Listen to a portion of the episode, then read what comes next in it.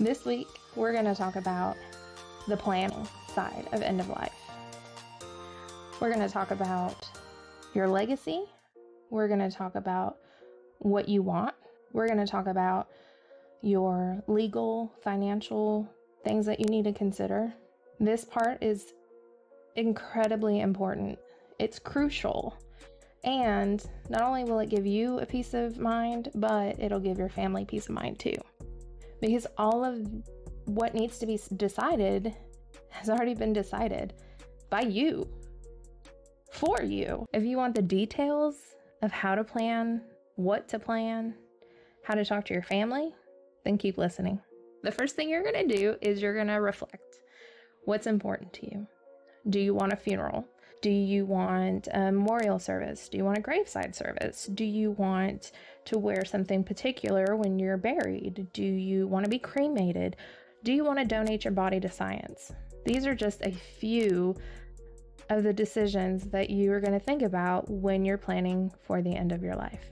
Some other things that you'll plan who do you want to have what when you go? Do you want to donate your money to an organization that you are passionate about. There are all kinds of things to plan. And one of my goals with Death Matters is to create a checklist of sorts, use other resources that you can use to help with your planning because it's a lot. And the last thing I want to do with this is overwhelm you. So I'm going to provide resources for you to use while you're planning. So, step one reflect, write these things down so you don't forget.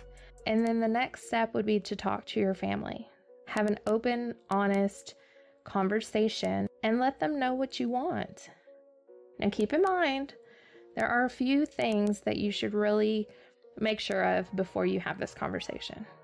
The first thing I would suggest have this conversation in a comfortable environment for everyone whether it be in your home or you want to do it somewhere neutral, like a cafe, or if you want to do it at the library, just somewhere that everybody can relax.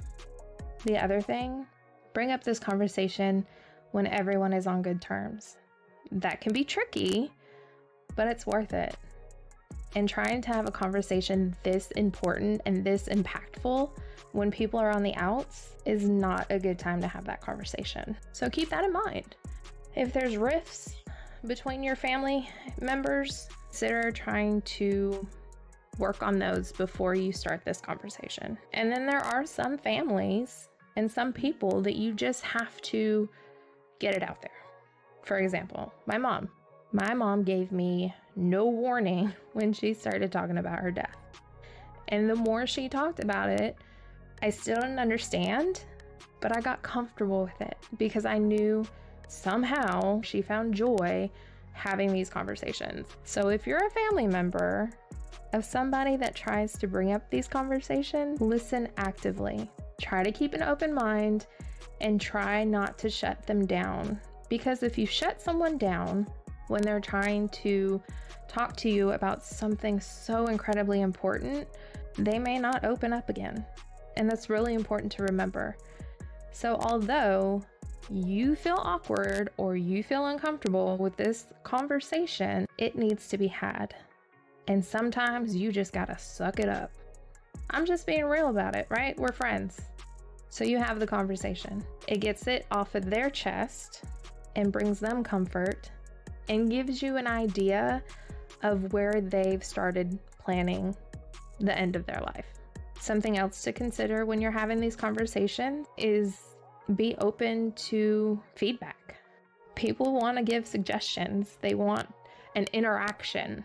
So if you say, Well, I want to be cremated and I want to be spread over this mountain or the Grand Canyon, which I don't know if you can do, but that would be pretty cool if you could. Your niece, nephew, sister, whomever says, mm, I don't think that's a good idea. You know, we used to go here with mom and dad a lot. Wouldn't you want to be spread there? Consider it. Sleep on it.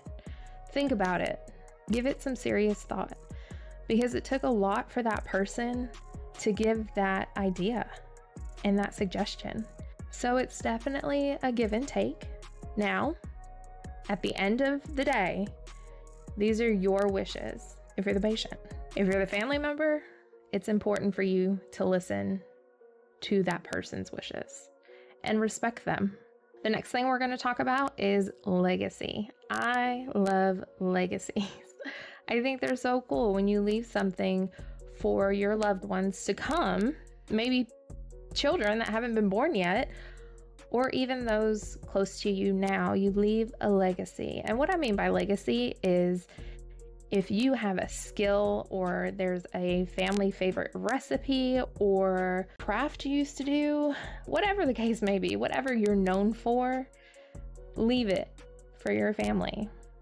I'll tell you a story. So, my mother in law started her own cookbook.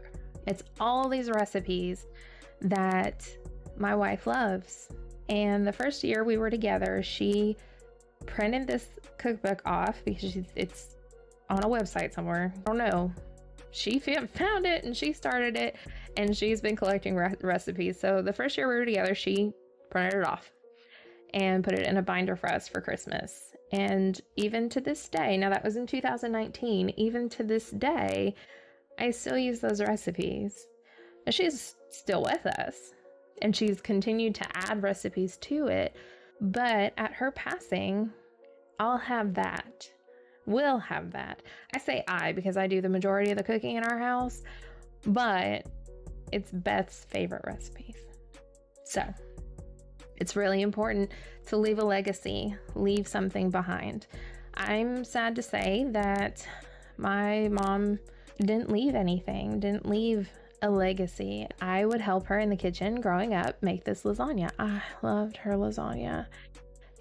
She didn't write down the recipe. I know the gist, and I'm sure that I could Pinterest something similar, but it's not my mom's. And there's a difference. Granted, we didn't measure seasonings. It was one of those situations where you season until your ancestors say stop. So that's what we did, but it always turned out to taste the same.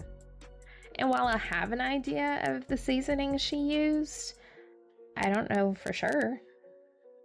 So, really, please, if nothing else, leave a legacy for your loved ones. The other thing that we're going to talk about is your legal and financial considerations. Now, this is not nearly as fun as talking about a legacy, but it is just as important, if not more important, as far as decisions. So, let me break it down. You've got power of attorneys. You have a healthcare power of attorney. You have a financial power of attorney. There's your will. There's your living will. There's trusts, if you have a trust. So these things should be figured out ahead of time.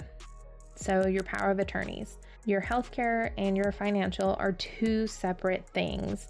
And if you want them to be one and the same person, it would probably make things easier. Now, I am not a lawyer and I am not a professional estate planner. So you should really talk to somebody in that space. I'm just giving you tidbits to to get started, right? Everybody has to get started somewhere somehow. So, I would recommend that your healthcare power of attorney and your financial power of attorney is somebody that you trust. And I recommend that because these documents have you elect somebody to make decisions for you in the event you're not able to.